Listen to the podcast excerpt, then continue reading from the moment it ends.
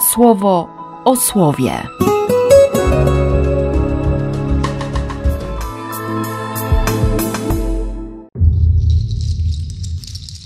13 grudnia, poniedziałek. Z Księgi Liczb. Ponieważ Balaam przekonał się, że właściwe było w oczach Pana błogosławić Izraelowi, nie odszedł jak zwykle, by szukać wieszczby, ale odwrócił się w stronę pustyni. I gdy Balaam podniósł swe oczy, zobaczył Izraela rozłożonego obozem według plemion. Wtedy duch Boga nim owładnął – Podejmując swoją pieśń, powiedział: Mówi Balaam, syn Beora, mówi człowiek, który widzi naprawdę, mówi ten, który słyszy słowa Boga, który miał widzenia Boga we śnie, choć zasłonięte były oczy jego. Jak piękne twe siedziby, Jakubie, namioty twoje, Izraelu, są jak cieniste doliny, jak ogrody nad strumieniami, jak namioty, które Pan postawił, jak cedry nad wodami. Wyjdzie człowiek z jego potomstwa i będzie królem nad rozlicznymi narodami. Królestwo jego będzie większe niż Agaga, jego władanie rozrośnie się. Bóg prowadził go od Egiptu, był mu chwałą jak róg jednorożca.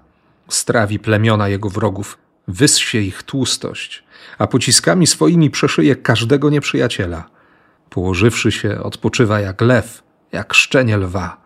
Któż się ośmieli go budzić? Błogosławiący Ciebie niech będą błogosławieni, a przeklinający Ciebie niech będą przeklęci. Wtedy rozzłościł się Balak na Balaama. Klasnął Balak w dłonie i powiedział Balaamowi: Wezwałem cię, abyś przeklął mojego wroga, a ty już trzeci raz wypowiadasz nad nim błogosławieństwa. Wynoś się do siebie. Obiecałem ci hojne wynagrodzenie, lecz właśnie Pan pozbawił cię tego zaszczytu. Balaam odpowiedział Balakowi: Czyż nie powiedziałem już twoim posłańcom, których do mnie wyprawiłeś, choćby mi Balak dał swój pałac pełny srebra i złota, nie mógłbym postąpić wbrew słowom Pana, ani sam z siebie zrobić cokolwiek szkodliwego lub życzliwego. Cokolwiek Bóg powie, to powtórzę. Zaraz odejdę do swojej siedziby, ale jeszcze cię tutaj chcę ostrzec, co ten lud uczyni w przyszłości twojemu ludowi. I podejmując swoją pieśń, powiedział – Mówi Balaam, syn Beora. Mówi człowiek, który widzi naprawdę, który słyszy słowa Boga, który otrzymuje pouczenia od Najwyższego, który miał widzenia Boga we śnie, choć zasłonięte były oczy jego. Pokażę mu, ale jeszcze nie teraz. Uszczęśliwie, ale jeszcze nie jest blisko. Wzejdzie gwiazda z Jakuba, powstanie mąż z Izraela, pokruszy wodzów Moabu, ograbi wszystkich synów Seta. Edom stanie się cudzym dziedzictwem, Podobnie Seir, jego wróg, stanie się cudzym dziedzictwem, bo Izrael zadziała z mocą. Z Ewangelii według świętego Mateusza.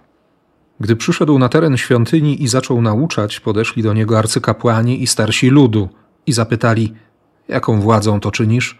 Kto taką władzę ci dał? W odpowiedzi rzekł im Jezus: Ja również o jedną rzecz was zapytam.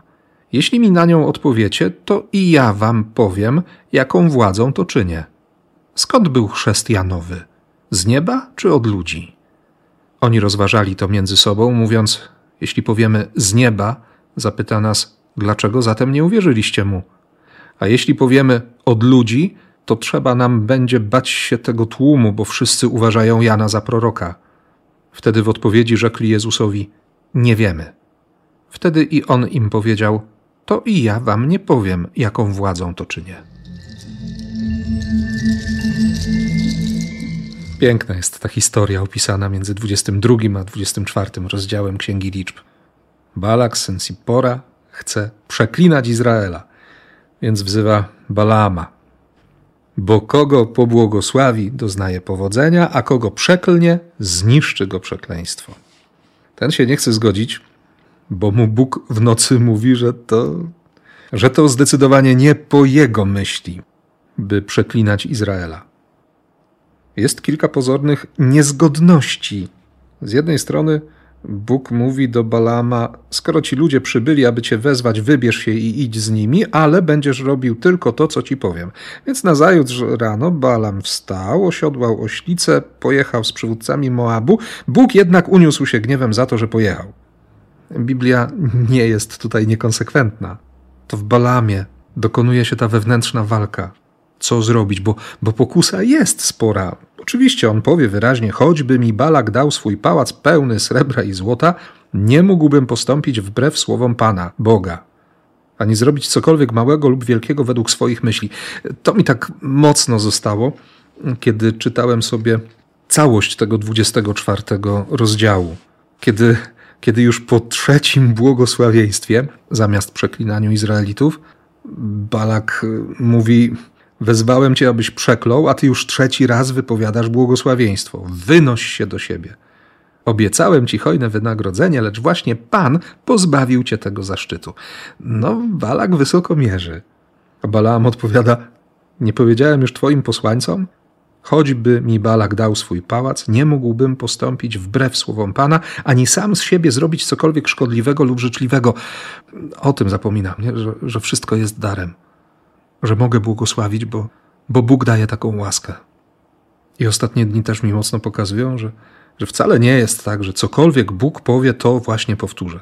Mm, to nie takie proste, nie? A z drugiej strony, skoro tamten prorok nie Izraelita, przekonuje się, że właściwe w oczach Boga jest błogosławić i robi to, to pomyślałem sobie, że przecież dlaczego dziś Bóg nie miałby się posłużyć kimś, żeby mi objawić swoje słowo, żeby, żeby mnie ostrzec albo żeby mnie pobłogosławić. I kiedy czytałem to słowo w czasie Eucharystii do pustego kościoła, znaczy mając świadomość tego, że, że gdzieś tam z boku są dwie siostry, które słuchają, ale nikogo nie widziałem przed sobą. Wiedziałem, że Bóg pozwolił mi tego doświadczyć po to, żebym sobie ogłosił to błogosławieństwo i żebym usłyszał bardzo wyraźnie, że dziś może się pojawić ktoś, kogo wcale nie uważam za, za człowieka od Boga, którym Bóg się posłuży, przez którego Bóg do mnie przyjdzie. I że ja dziś mam mieć otwarte serce, oczy i uszy, żeby nie przegapić nie zlekceważyć, nie odrzucić i nie sprzeniewierzyć się Słowu Boga.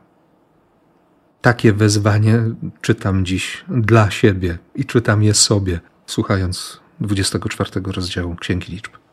Ale na to wszystko jeszcze przychodzi Ewangelia. 21 rozdział redakcji Mateusza. Hmm.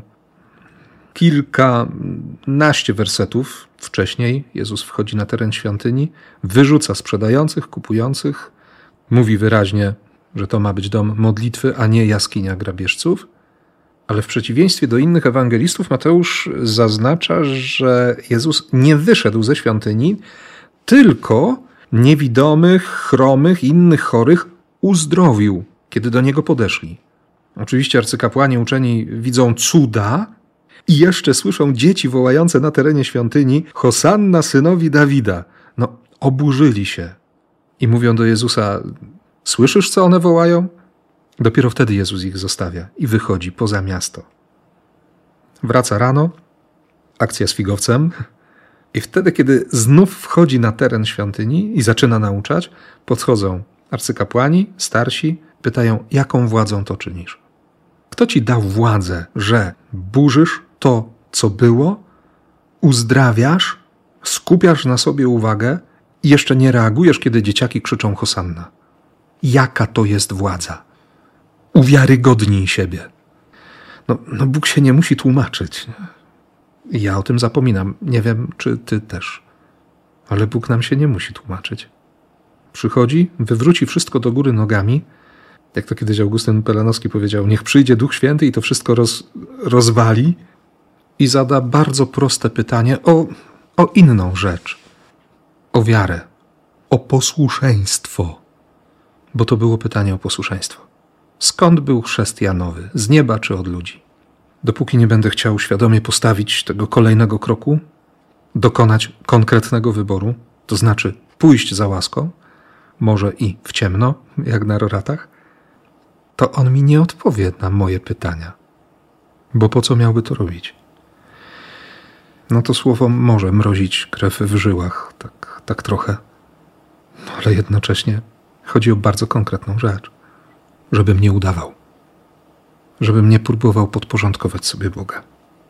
żeby moje pomysły nie były ważniejsze niż Jego słowo, niż Jego pragnienia, niż Jego tęsknota. Bardzo się cieszę, że, że z tym słowem przyszedł do mnie dziś od rana. I Tobie również życzę, by, by to słowo Cię dzisiaj umocniło, żeby pomogło podjąć właściwe decyzje, żeby było Twoim światłem, żeby Cię poprowadziło przez tę adwentową ciemność. I w tym wszystkim błogosławię Cię w imię Ojca i Syna i Ducha Świętego. Amen. Słowo o słowie.